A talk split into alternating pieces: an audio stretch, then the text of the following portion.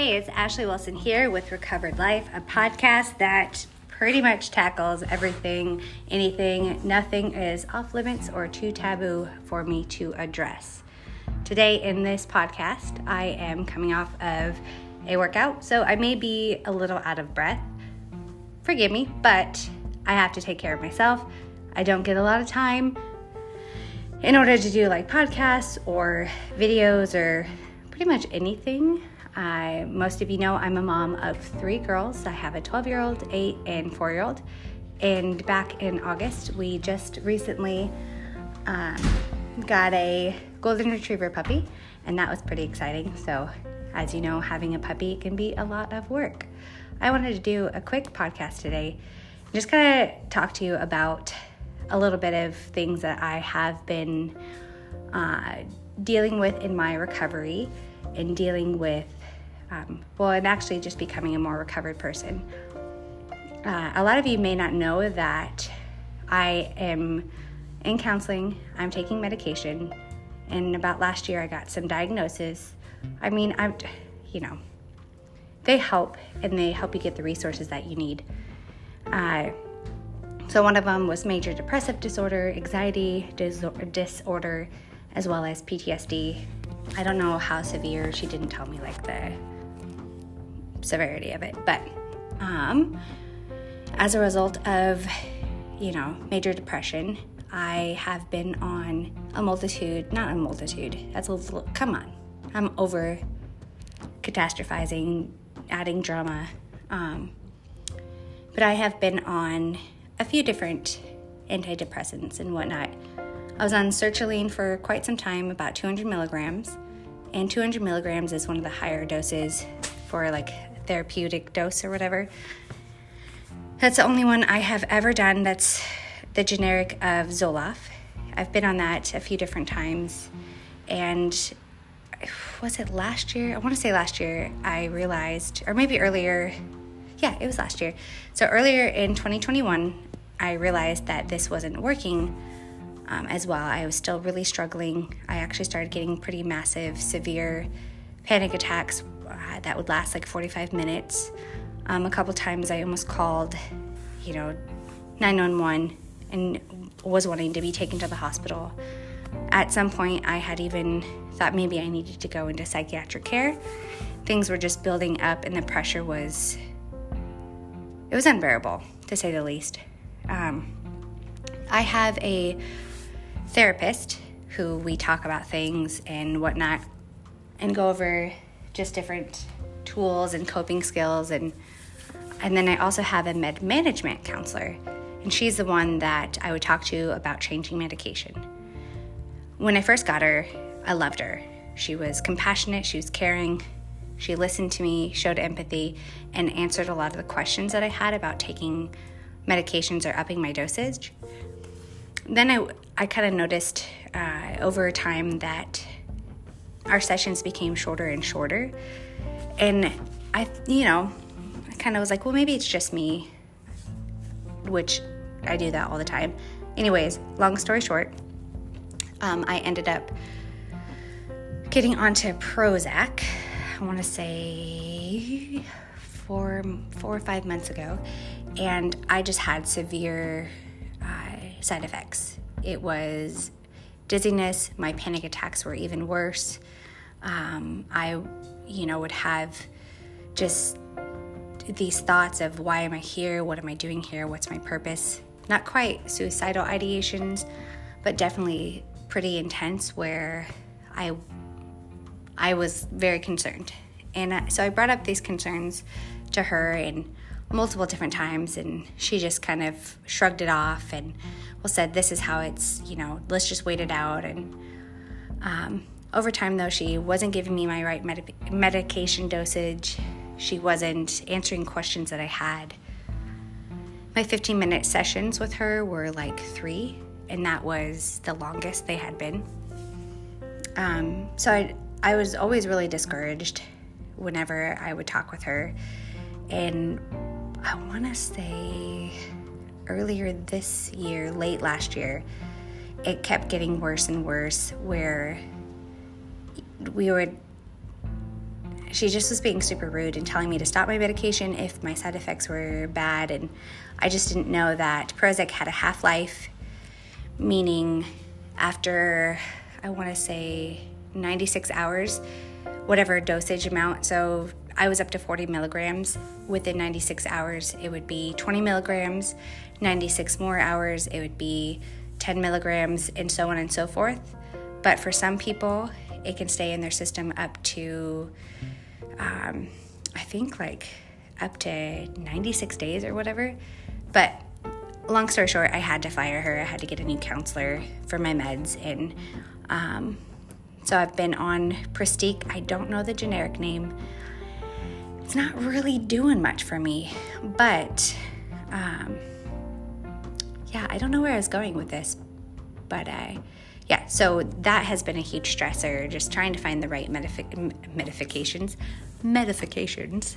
I just made up a new word, guys. What it means is meditations with medications. Yeah, I don't think that's a thing.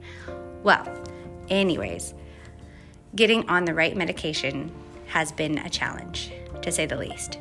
They put me on propranolol to help. It's a beta blocker. I don't know too much information, but I have taken it at times when I feel that anxiety kind of building, building, building. My heart starts racing. I feel like I can't get a breath, or I feel like I have this drowning feeling. And it's helped a few times um, to help with that panic. I'm on Prazosin for my nightmares, my PTSD nightmares. I, a lot of times, people who have those nightmares, we don't get into rapid eye movement sleep or REM sleep, where our body actually processes things it's like that deep sleep. So when we get into that REM sleep, our mind starts processing and it's too much and we start panicking. And uh, so I get a lot of reoccurring dreams about being trapped or running from something or just being ultimately humiliated and vulnerable. Um, and that's, you know, your sleep is supposed to be restful. Uh, so nightmares have been a pretty consistent thing since I was a little girl is what my mom said. And um, so I, you know, just processing through all of these things, all the while um, just finding the time between being a mom and an apartment manager and just living day to day life. My energy has been extraordinarily low. And I thought, okay, well, I'm going to go and I'm going to get blood work done.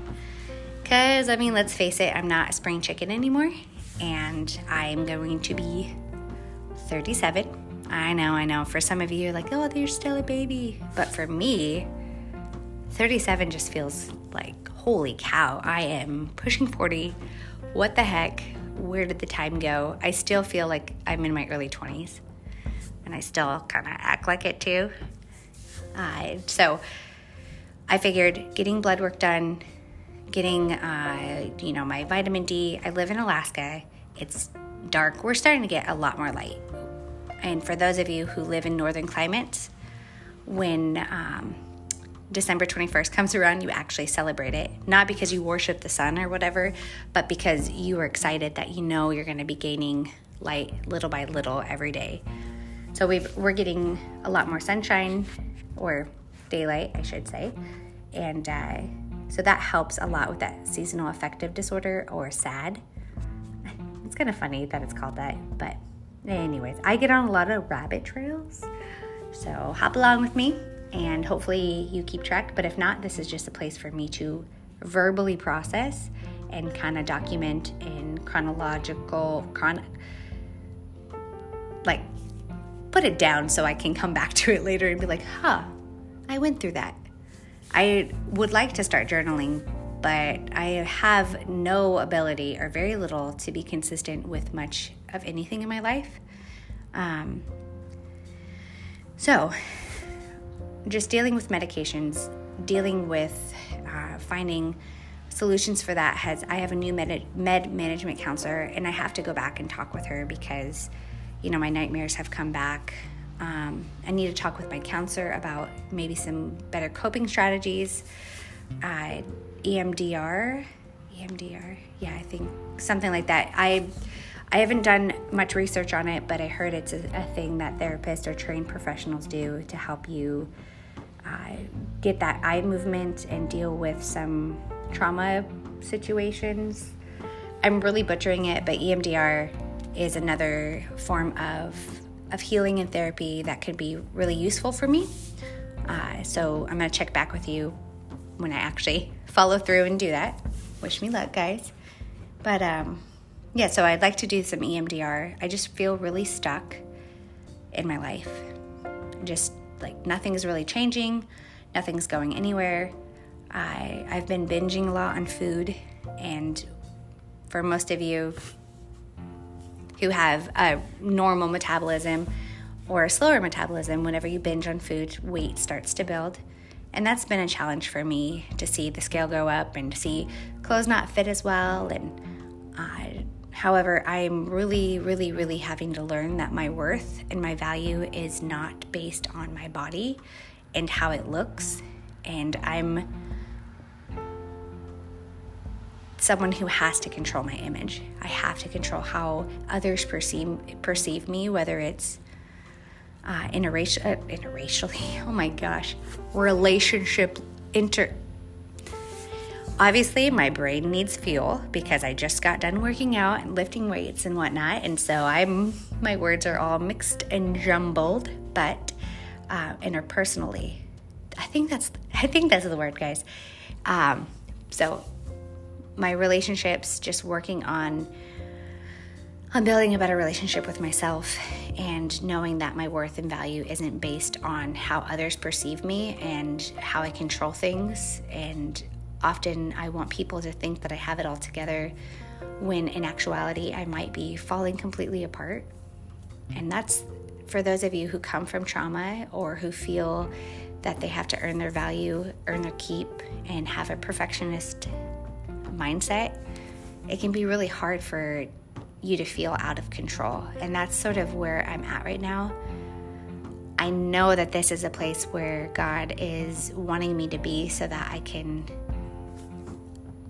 give Him that control. I constantly take the reins from Him. I constantly just refuse to allow Him into those places in my life that I feel that I've had some success of managing.